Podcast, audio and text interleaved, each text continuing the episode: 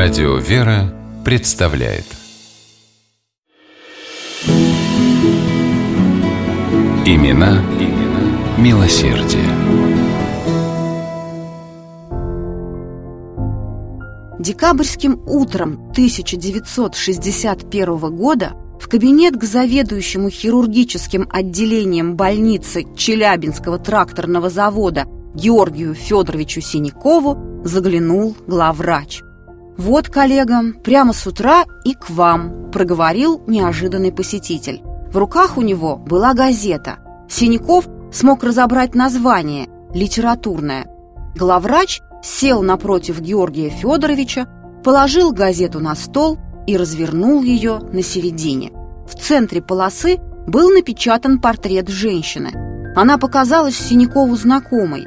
Надев очки, он прочел мелкую подпись под фотографией герой Советского Союза, летчица Анна Тимофеева-Егорова и, кажется, начал кое-что понимать.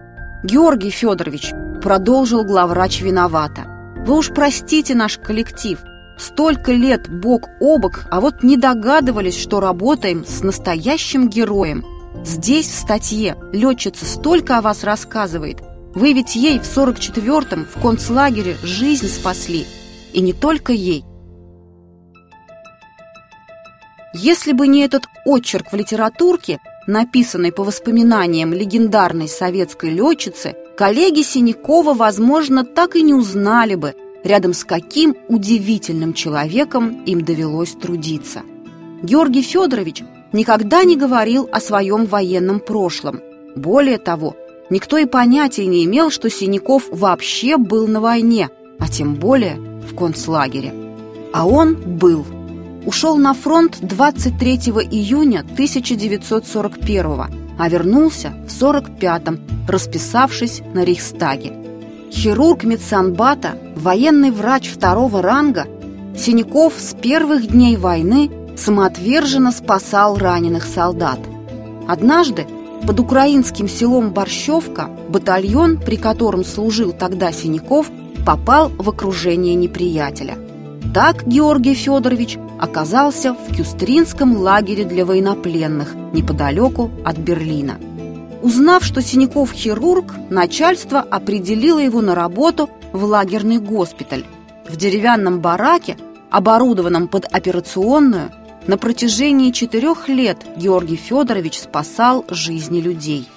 Туда к нему принесли сбитую немцами умирающую летчицу Анну Тимофееву Егорову.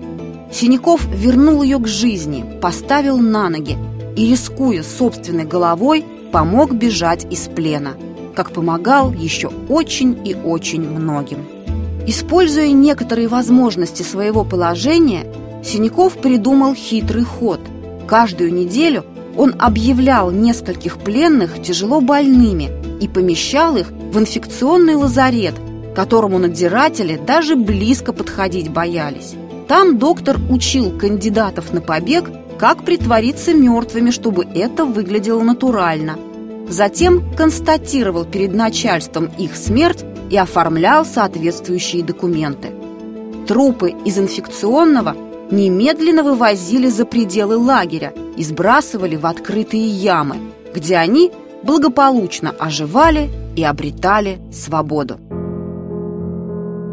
В январе 1945-го, когда фашистам стало понятно, что отступление неизбежно, лагерное начальство погрузило в вагоны трудоспособных пленных, а больных, слабых и истощенных было решено уничтожить вместе с лагерем. Узнав об этом, Синяков пошел к коменданту. Он твердо, даже жестко попросил не убивать людей. И случилось чудо. Нацисты ушли из Кюстрина, не тронув ни одного заключенного, а сразу после этого в лагерь вошли советские солдаты.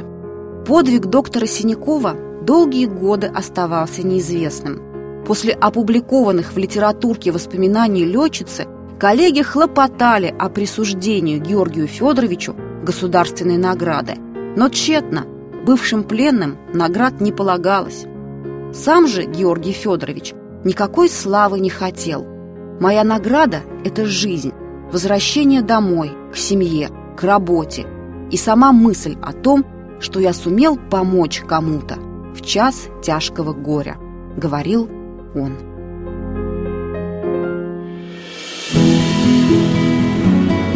Имена, имена милосердие.